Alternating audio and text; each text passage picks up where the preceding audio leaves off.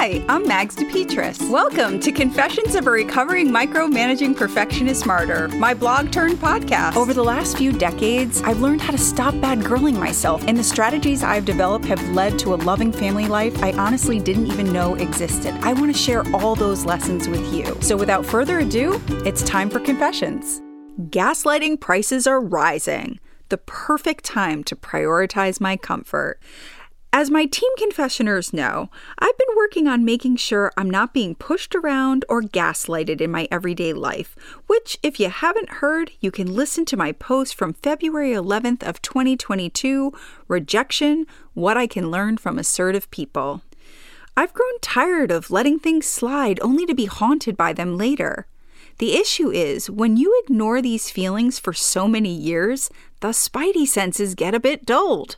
So here's the word that's been helping me dust off those senses uncomfortable. My discomfort is the first indicator that warns me that something's off. Maybe it's how someone's talking to me, or it's something they're alluding to or accusing me of. It doesn't matter. I just say to myself, is this making me uncomfortable right now? And is there something I can do about it? I don't struggle with advocating for myself when it comes to little things. I struggle when I think I might hurt someone's feelings.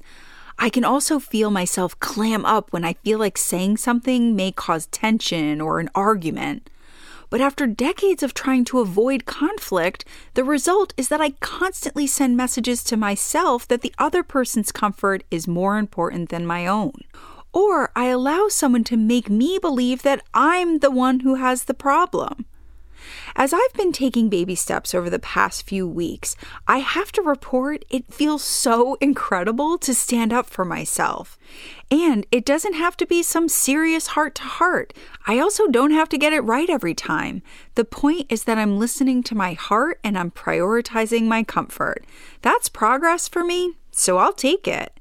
And in case you're not 100% sure what gaslighting is, this definition is from Wikipedia.